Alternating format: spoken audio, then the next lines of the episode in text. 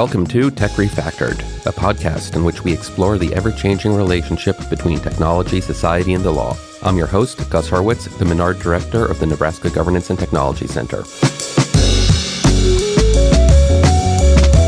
Today I'm talking with Mark Koyama. Mark is an associate professor of economics at George Mason University, and he is an economic historian. So I'm an economic historian, and I'm interested in, in a broader sense in the origins of modern economic growth, but also modern liberal democratic political institutions as well. We're going to be talking with Mark about his recent book, How the World Became Rich. How the World Became Rich. It's really a survey of the latest economics research on the origins of economic growth and the beginning of the Industrial Revolution.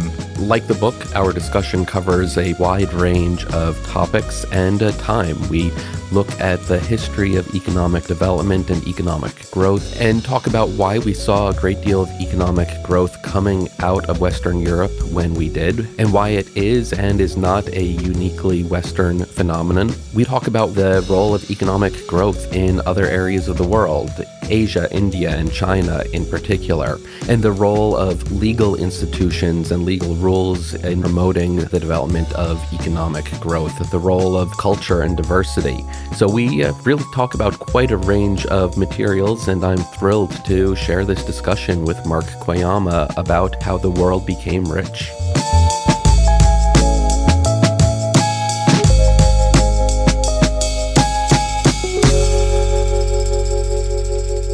The title of the book, How the World Became Rich, presupposes that the world became rich.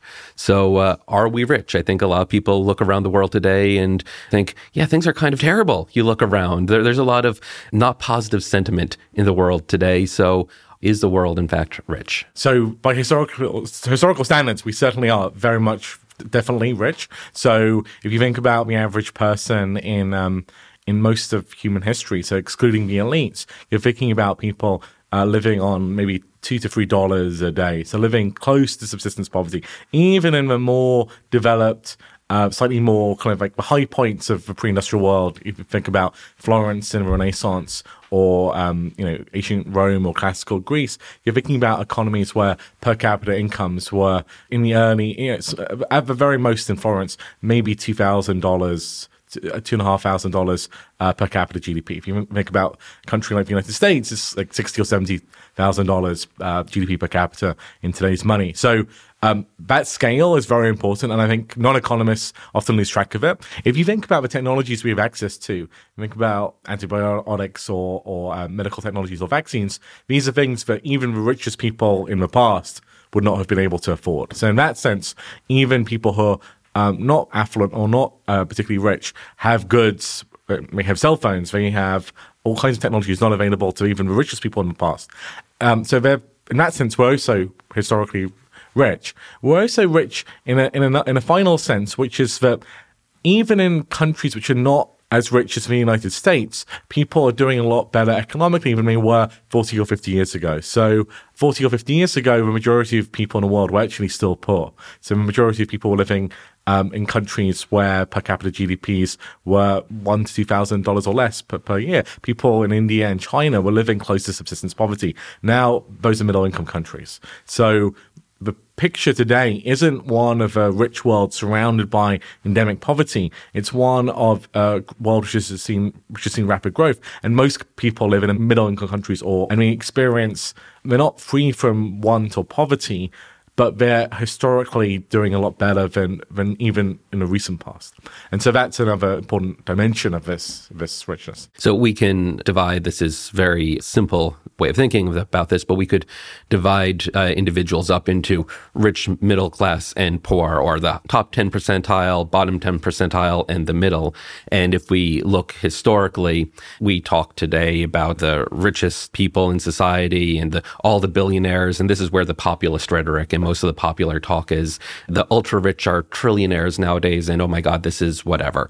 But you're more focused on the middle tranche and the bottom 10 percentile and the really in many ways dwindling size of that bottom 10 percentile. It's always going to be the same size but the increasing wealth of that bottom 10 percentile. Yeah. So even people who are poor by american standards uh, historically you know in the upper middle class globally if you put them in a global income distribution and they're, they're rich relative to people historically and that factor is an important one we shouldn't lo- lose lose sight of. Now, growth, we're framing our book and this question around growth as opposed to inequality because we think what matters for, for ordinary people is their own consumption and then relative to uh, maybe their neighbors or their benchmarks. In some sense, if you're in rural India and your incomes have doubled or tripled in the past 20 years, it's that that's a good thing, independent of whether or not Elon Musk's income has increased a hundredfold in, in the same time. And you and I, we just went out to a, a lunch, uh, went to a, a local Chinese food place, had a perfectly tasty, very filling,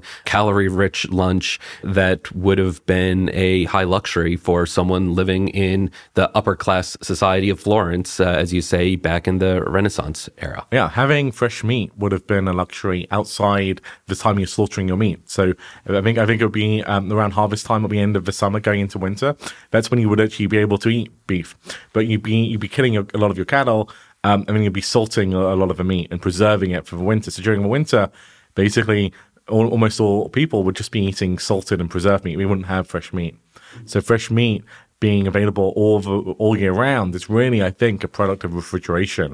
So it's really, you know, the idea of ordinary Americans being able to eat steak and hamburgers um, is really in the mid to late 19th century. It's like that's a ordinary thing. So let's turn to your book, How the World Became Rich. Didn't Adam Smith already write this book? So, uh, Adam Smith, The Wealth of Nations, many people are familiar with it, and those who are familiar with the book think of it as the Bible of capitalism that's a, about the wealth of nations. But really, the, the full title of the book is an inquiry into the origin of the wealth of nations. And he was looking at the world around him in the 1700s saying, Where did all the poor people go? Why are we all suddenly so rich?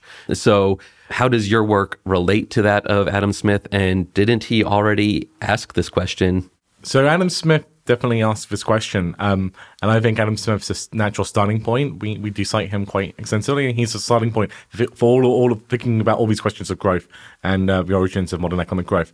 What I would say, though, is that when Smith was writing the richest country in the world at the time, so he always talks about the Dutch Republic as being richer than Britain, and he compares England as being richer than Scotland, and then he talks about like you know other parts of the world as being like very poor. France is a lot poorer than England, and he documents this, talking about the types of grain people eat and so on. But he was living in a world before uh, what we call modern economic growth. So the Dutch were richer than the English, who were richer than the Scots, but the differences were actually quite small. And so now the differences, have, potential differences have become much larger because of the technological innovations we've seen since the Industrial Revolution. And Smith is writing on the cusp of this Industrial Revolution. So, you know, in some sense, maybe he anticipates aspects of it, but he also misses aspects of it. So um, there's definitely a lot we can say which builds on, but goes beyond uh, what Smith was saying in The Wealth of Nations. Although, you know, if you go read one book, in some sense, I would read Smith. So you mentioned uh, Smith was writing before the Industrial Revolution. Technological change was playing less of a role. Smith, his answer famously is that the division of labor is yeah. uh, the the origin of the wealth of nations, specialization, and those uh, sort of concepts. What is your and Jared's answer to the question? So we're, we're, we're yeah, so we, we're very much not providing a monocausal story here. So it's part of what our contribution is actually, but we we want to gather together a lot of different explanations that people have provided. So Smith, yeah, but for Smith, it's the division of labour, and the division of labour is governed by the extent of the market. And so anything which reduces the cost of trade or makes trade more possible expands the size of the market and encourages people to specialize. And so we actually begin, like, we begin talking about geography. We begin relating that to Smith's insight. So we think about, we divide up the potential causes of industrialization and modern growth into, like, you know, these, these broad categories, one being geography, geographical features which encourage trade, encourage specialization. And then we also think about um, institutions, because that's also, again, a very Smithian topic. I mean, institutions in our, our, our worldview are the incentive structures for people face. So there are rules of the game which encourage people to say invest or to trade or to steal or to plunder. And so that's again something which is very much in Smith, but we we document a much um, more recent and growing literature on the importance of institutions for economic growth, uh, we also talk about cultural factors, so uh, kind of um, heuristics people rely on when they're making decisions, and how that can shape growth, and how that can be influenced by institutions or influenced by history. So, having surveyed these broad causes, we had to talk about demography, we had to talk about colonialism. Uh, having surveyed these broad causes, we jump into the story of uh, kind of origins of, of the Industrial Revolution. And there, our, our, emphasis, and this is again building on the work of many other economic historians and scholars, is really innovation. So the decisive features of the Industrial Revolution episode are sustained innovation. So not one invention, but sustained improvements in uh, the say technology for cotton spinning, cotton textiles. So you get an, improvement on improvement on improvement. So when we, we look at various explanations people have given for that uptick in, in inventiveness and in innovative activity, uh, we we document both kind of a view associated with Robert Allen, which is based on induced in, in innovation. So the idea of innovation as a response to prices and to, to factor prices. And we also document Joel Mokyr's view, which is much more based on um, cultural values and like a cultural milieu you're in, which encourages you to kind of pu- push the boat out and try new things and to experiment and to, to exchange your ideas and to share your, your, your new ideas.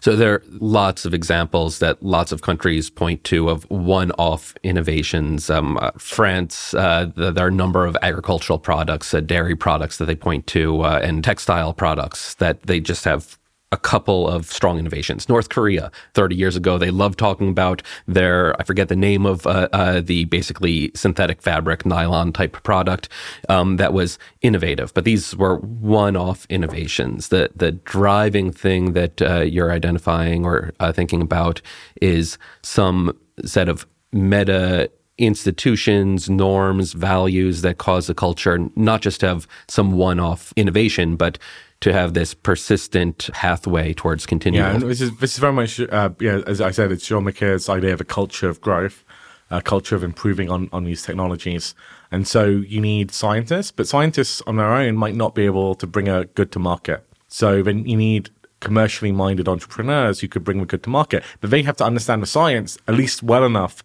to implement these ideas. So you have these famous industrial revolution figures who, you know, Josiah Wedgwood or others who combine these these characteristics. So, so like Leonardo da Vinci is extremely inventive. He has all these great ideas. He can't implement them. He can't bring them to market.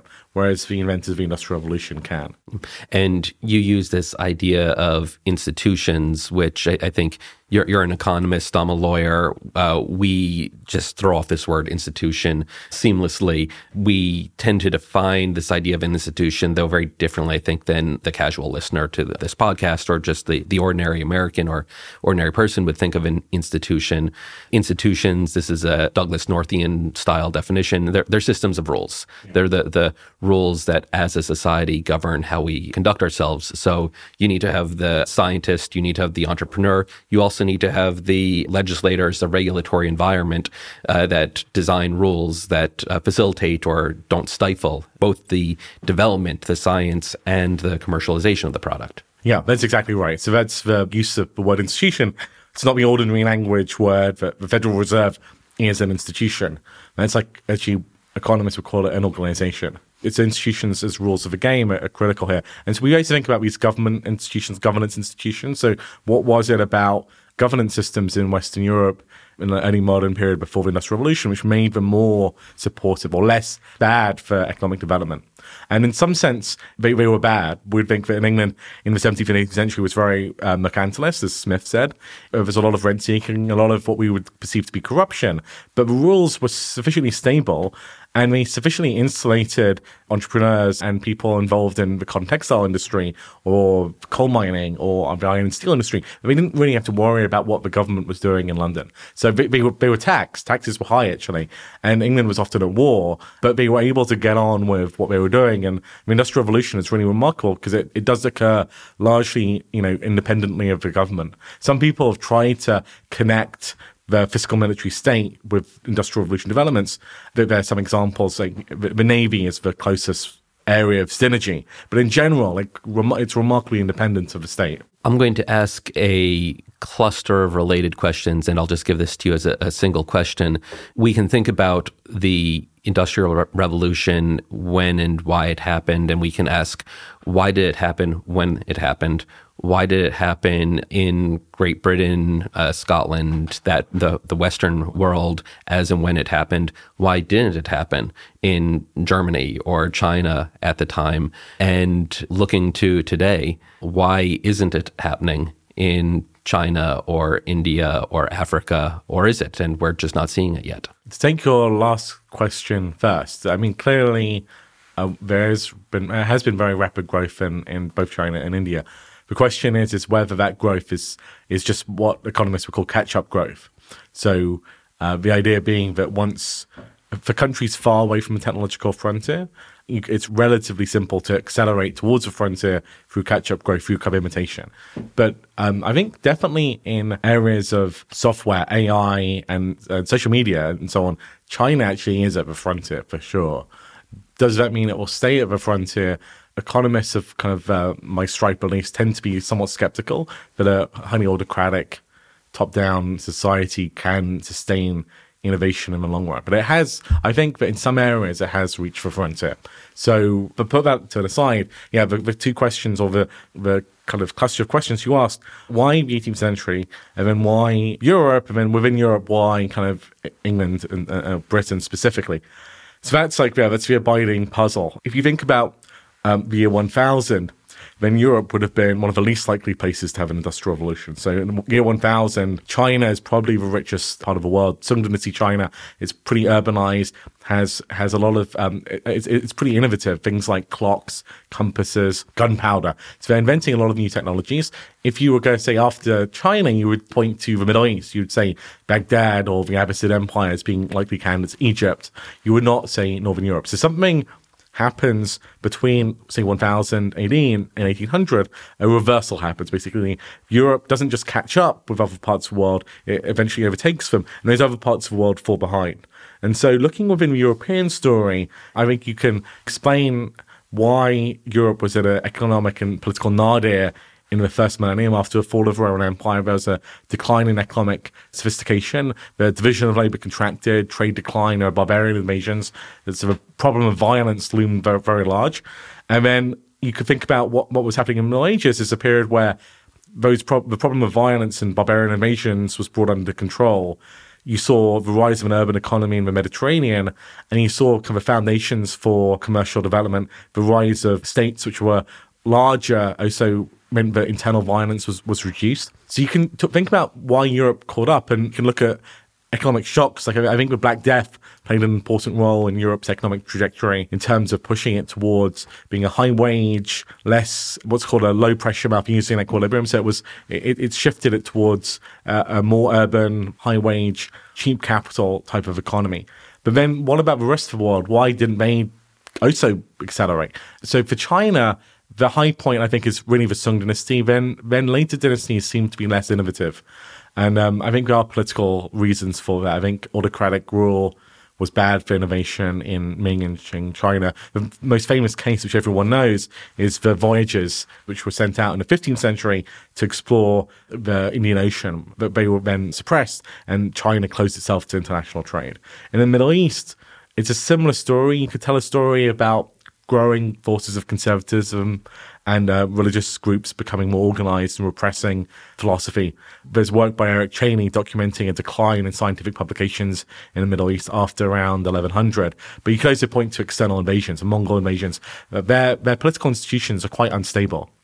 So rulers in the Middle East often assassinated, pretty violent. So the institutions and the culture, I think, play a crucial role in explaining this divergence. And the way I see the divergence, it's not something which appears suddenly in 1800.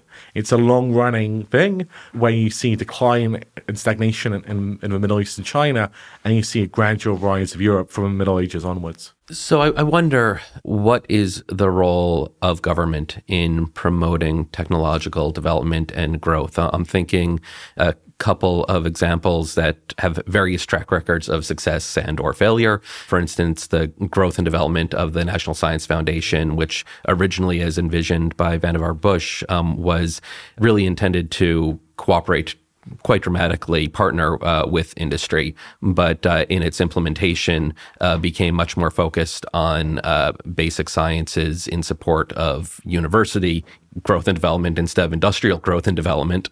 And there's a, a, lot of discussion today about government research and development around vaccine preparedness, unsurprisingly, and uh, nuclear fusion and uh, kind of moonshot projects that are difficult for private capital perhaps to invest in. Do these questions, do these uh, issues fit into this story or where do they? Uh, it's a great question and something you'll know more about than I do. So, from an economist perspective, basic science is a function like you from a neoclassical economist perspective you have the justification for government is is where you have market failures and so in basic science the idea is that there are just huge externalities positive externalities from um, discoveries and you know like knowing calculus so you don't want to create a patent for the knowledge of calculus. It, it's costless to reproduce. We can all learn it, or almost everyone can learn it and benefit from it. So there's definitely a theoretical case for government subsidizing or supporting basic science. How that works out in practice is, which is, I mean, Gus, you'll, you'll know more about than I, I do. So then in practice, there's, there's going to be concerns about like who's capturing that money, how is it being used, and what are, you know, how is it being directed, and is it being best used? The, the economic case is, you know, private companies can do R&D and they can be rewarded with um, some degree of intellectual property rights protection temp- or we get temporary monopolies, and then their profits encourage people to enter and to try and replicate those technologies. So normally, you would say that the private sector should do fine for most innovations, but basic science certainly the government should be providing money for.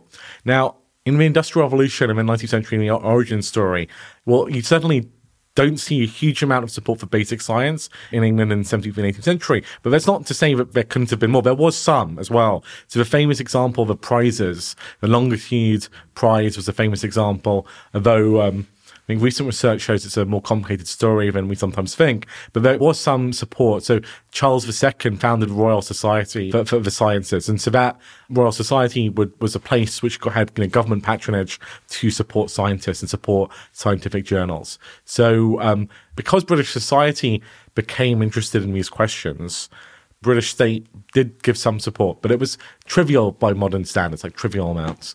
Now, the big change really begins in the 19th century in places like America and Germany, where you're getting kind of industrial labs emerging. You're getting a lot, the rise of uh, of new sciences like chemistry, which have huge economic payoffs. And there you get a lot more private sector money going into innovation.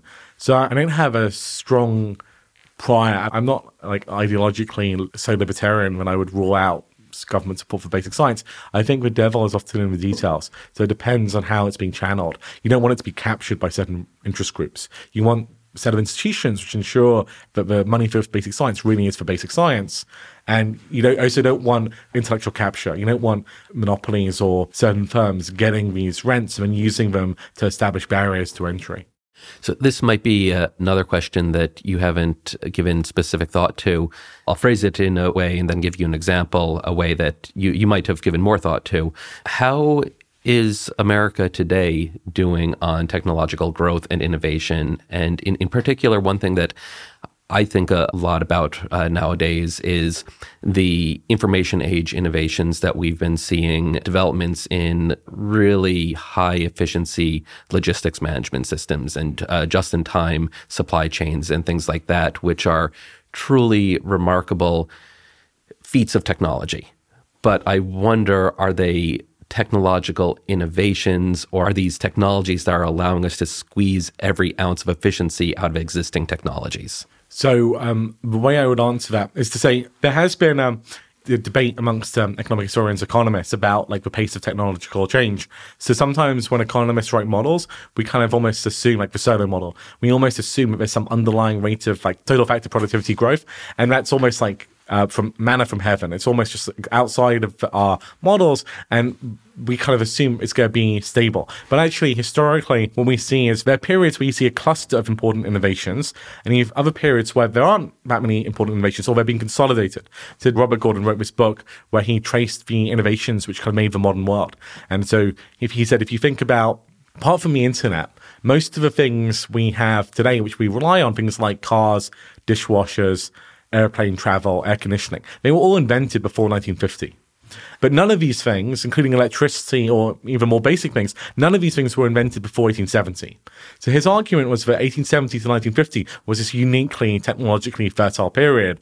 And that was responsible for a huge transformation in the living standards of ordinary people. But we shouldn't expect a comparable transformation subsequently. And indeed, there hasn't been one subsequently. But other people have criticized this view while accepting that the pace of technological innovations could be uneven. Uh, it does seem like there have been a lot of important innovations in the last 13 years in terms of um, computing.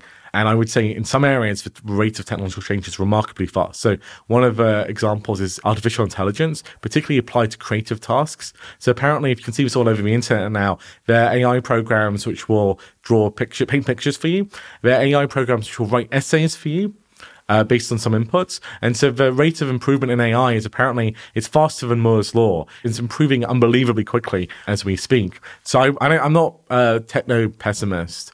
But I think we can't necessarily predict the exact economic payoff for these particular innovations. Going back to the story of economic growth in Britain and the industrial age, part of the story that is often told is that this is colonial expropriation of natural and human resources. That is, this is about slavery and unbalanced trade with other countries. How do you see that in your work? Yes, so there's been a long standing debate in economic history. Uh, it goes back to Eric Williams, really, who was writing in 1940. It's about the particular role slavery and uh, um, played in, in, economic growth in, in Britain in the Industrial Revolution. First thing I would just set aside, like the broad points, before we go into the specifics. So the broadest point is that the the largest extent of a British Empire is really in the late 19th century. And so you'd, I'd argue that the British Empire, in some sense, is a product of the Industrial Revolution. The, the British Empire, as we think of it today, the British Empire, where it like spans a quarter of a globe, whole parts of Africa are painted red on a map. That's a product of the British Empire uh, more than it is a cause. Similarly, other empires, particularly the Spanish and Portuguese, which are contemporaneous with the British, they're similarly mercantilistic. They're similarly focused on controlling trade routes. They certainly enrich Spanish elites. They certainly result in horrible outcomes for trafficked slaves. They, they, certainly, you know, involve extraction of, of, of, natural resources from the Americas. So they, have all these things, and they definitely enrich individual Spanish elites. So they definitely transform Europe's political economy, but they don't result in a Spanish or Portuguese industrial revolution. And indeed, those economies stagnate during most of this period. Just to spell out the comparison you're making, you're saying if slavery and resource expropriation were at least enough, then there are other cultures, other countries that we would expect to have seen grow in the same way as Britain did, and they didn't. Yeah. So at least we can say this uh, wasn't the causal factor. The sole causal factor. So the more sophisticated story, like setting aside those, with those caveats in mind, more sophisticated story will then point to Britain in the 18th century and it will draw a particular link between the Caribbean slave economy. So the, so the British economy in the 18th century, the, the largest, most, the richest colonies of the, the Caribbean ones, they, they, they, they produce the most revenue for the British Crown. And they're the ones most based around slavery. So this is a little bit before the the plantation slavery in the American South is also part of the story, but before the you know the cotton gin is invented, that's not as important. So that is an important part of Britain's economy. The sugar, basically, sugar to a lesser degree, cotton, tobacco they're getting from the Caribbean, and so that that contributes to a British economy. The economic historians' question is: Is this the decisive contribution? And in general, uh, most economic historians would say it isn't. And they think the Industrial Revolution happens even without this. But there has been some recent papers arguing that there is a link between the sugar economy and, and the Industrial Revolution. It's always that the, the key question there has always been can you show a link between what's happening in the Midlands, in Manchester, in Newcastle, where entrepreneurs really financing these things from their own savings are building the first factories. They're putting steam power or water power to work, powering kind of, you know, water frames or spinning jennies. These entrepreneurs who have nothing to do with the slave economy responsible for this. James Watt or, or Arkwright. And then do you, how do you connect that with what's happening in the, in the slave economy? And people have tried to. So I don't want to say it's impossible that there's a connection, but I think most economic historians don't see it as the central part of the story. And, and similarly, the British eventually they stop the slave trade in 1807 and we, they emancipate the slaves in 1833 and the industrial revolution continues apace um, similarly, you know, the, the people argue that the British Industrial Revolution is dependent on U.S. cotton, but during the U.S. Civil War, they're able to shift towards Egyptian and Indian cotton, suggesting that yeah, they they did import a lot of U.S. cotton, which was produced by slaves, but that wasn't the reason they industrialized. And as someone who has read a little too much Adam Smith, I would be remiss if I didn't just say that the story in Scotland is what Smith would have predicted and what uh, his view of capitalism in many ways was about. And he was strongly anti slavery and a proponent of giving people the opportunity to invest their capital and be innovative. And as you transition to a capitalist in, uh, environment, you have the ability for private individuals to develop new technologies and invest invest in steam engines and water wheels and start figuring out new things to do. And that drives specialization, the division of labor, and is one of the contributors to that economic growth that gave us the Industrial Revolution. Yeah, certainly. There was a question about whether you focus on the internal developments within these economies or the external ones. And the thing to remember here is that this is a world of very high tra- tra- transport costs. So external trade wasn't that big a part of the economy. And so it does matter eventually once Britain starts industrializing, but it can sell cotton textiles to other parts of the world. But in the 18th century, trade is a small part of the economy. So um, there's a classic paper by Patrick O'Brien where he says the contribution of a periphery was peripheral. And I, I don't see a strong reason to move away from that p- perspective myself. A very clever turn of phrase there. My next question, I, I think I can just ask with a single word and a rising inflection Africa? Going. You mean today? Uh, t- t- today, uh, what, what's the um, growth trajectory in so Africa? I'm, I'm, certainly not an expert on on, on sub-Saharan Africa at all, but um, it seems to me um, it's been growing fairly steadily since the 1990s. It's countries like Rwanda, Botswana. The the issue, I think, well, there, there are two. There are several issues. One is that um, the rise of China meant that for African countries, they didn't have basically China was so had such a comparative advantage in cheap cotton textile goods and, and cheap electronics and other kind of forms of manufacturing throughout the 90s and early 2000s. But if you were another developing country and you wanted to to, to, go down that route of kind of like labor intensive, low wage manufacturing, China would outcompete you. And so that, that closed off a lot of avenues. Now, China, Chinese economy has grown so much that Chinese wages are no longer that low at all. And so that means a country like Bangladesh is currently growing very rapidly producing t-shirts and, and, cotton textiles at relatively low wages. But African countries have always struggled to get onto that ladder because of partly their transport infrastructure is not as good. They're a lot, some a lot of that African countries are landlocked. They don't have as easy access to markets as East Asian countries do, but they have grown rapidly. And so the question of sustaining that growth, I think, comes down to institutions. So I don't believe, apart from Botswana and maybe Mauritius and some of the islands, I don't think any African country is out of a middle, is clearly beyond being middle income. And so there's something called a middle income country trap, where sometimes countries get stuck. They can they can grow out of extreme poverty to being a middle income country, but there they, they can kind of get stuck.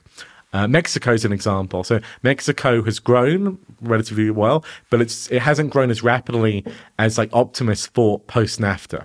So, uh, during your introduction, you mentioned uh, your work on uh, persecution of religious minorities, separate topic from your book, but I'm just really interested to know. Can you tell us a bit about yeah. that work? Yeah. So, this is with Noel Johnson, and it's a long, long-standing uh, piece of work. So, there we ask why was religious freedom a fairly modern phenomenon? So, we distinguish religious freedom from just pure toleration. So, toleration is, you know, I hate you and I despise your views, but for now I'll I'll let you exist because of like it's too costly to to, to get rid of you or, or something like this. Whereas religious freedom is really genuine respect for viewpoint diversity or different people can exist in a society with different um, philosophical, religious views, and that's fine. So that's a modern view. So Adam Smith again is actually one of the first people who kind of thinks you can do this. Like no, none of even Locke or earlier kind of liberal thinkers don't really think that it's, it's it's beneficial or desirable to have a diverse set of opinions in a society.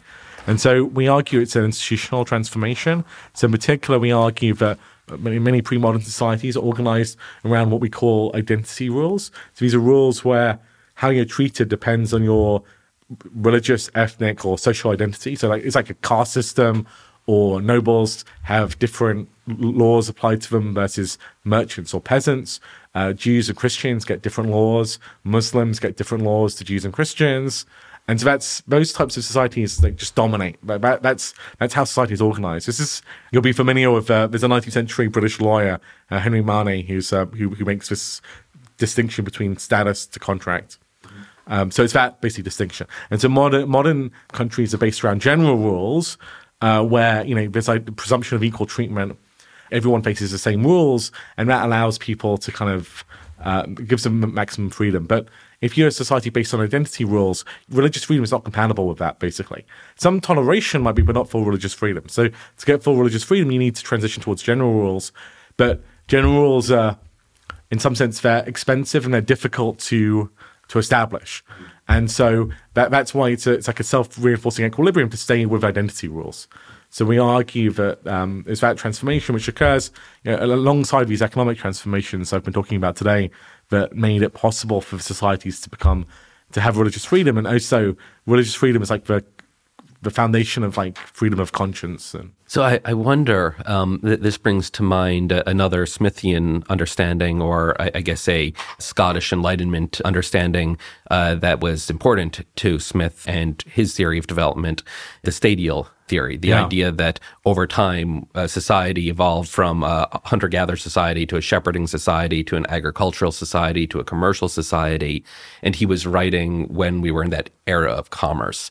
So, first, I, am curious because I, I don't honestly know. Am I right that the current understanding of the stadial theory is it is kind of a parochial sort of way of thinking? I think the thing is, is that it gets taken up by Marx and so, you know, Marx thinks there's a trend, you know, there's feudalism, slavery, then feudalism, then capitalism, then socialism. And so, at least in the Marxist version of it, the problem is that he's claiming it's a deterministic scientific theory, but it's nothing of the sort in some sense. It's merely descriptive. Yeah, it's merely descriptive, and it's it's and and it's almost like prophetic. So there's and the, the key other issues are how do you get from one stage to another? And so the idea of stages has gone out of fashion. The last economic historian who kind of uses that terminology is Walt Rostow, who wrote the Anti-Communist Manifesto in 1960, and he talks about the stages of growth. And I think one reason why people are critical of it is that you can skip. It seems like you can sometimes skip steps. Mm right? So very poor society could could go, you know, for, to like relatively quickly from like maybe hunter gatherer almost to like skip over some of the steps towards being before growing. Although maybe that would be some costs to doing that. But yeah, that aspect of Smith's theory, I don't think it's that we think it's wrong, but it's a descriptive story. Yeah. Well, it uh, uh, cues up what will be my last question. So, as as a historian, you look backwards and try and learn lessons from uh, the past and understand the past. But I'm going to ask you to look forwards and ask: Have we reached peak wealth, peak growth? Will we know how will we know what are the things that we should be looking for for the end of yeah. this, this stage of uh, growth? So in general, economics or economists don't think that's something you're going to reach. So just like we don't think you'll reach peak oil, we don't think you'll reach peak growth. So the economy can grow effectively forever. Partly because it's not material, right? So at a certain point, like you know, yeah, we'll be sated with stuff to some degree, but we can always buy experiences and artistic or creative products so we don't see these trade-offs that non-economists see between, say, environmental protection and economic growth. We think as you become richer, you're going to have more technologies to protect the environment better, and you're going to have more desire, right? You're going to appreciate a pretty landscape, perhaps more than you would if you were, you know, a subsistence farmer and you're just looking to get your next meal. So, yeah, it certainly have not reached peak growth potentially. That said, we also know from history there have been plenty of periods of stagnation. So it's definitely possible to stagnate and to revert. So you know, Roman Empire did fall, and the period after the Roman Empire was an economically more basic and simple world. Old-fashioned historians used to call it a dark age, and uh, modern historians think that's not correct. But it's basically economically, it's true. It's not the total dark age, but it was definitely less prosperous.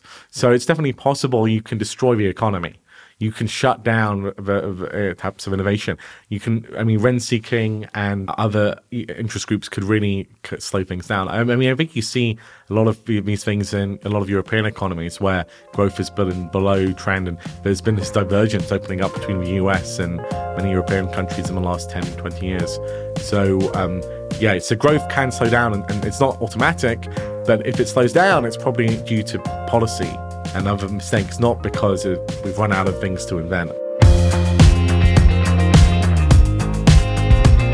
My thanks to Mark Koyama for this really fascinating discussion. It covers so much material. The history of economic growth is a fascinating and massive topic, and he, along with his co author, uh, Jared Rubin, have done such a great job in this book of summarizing really generations of scholarship into a single book that I personally learned a great deal from, and I really encourage listeners to take a look at. You will learn a great deal, and you'll have a lot more questions uh, coming out of the book. And I think that's really the sign of uh, great contribution, something that both helps you understand the world better, but gives you more questions about it moving forward.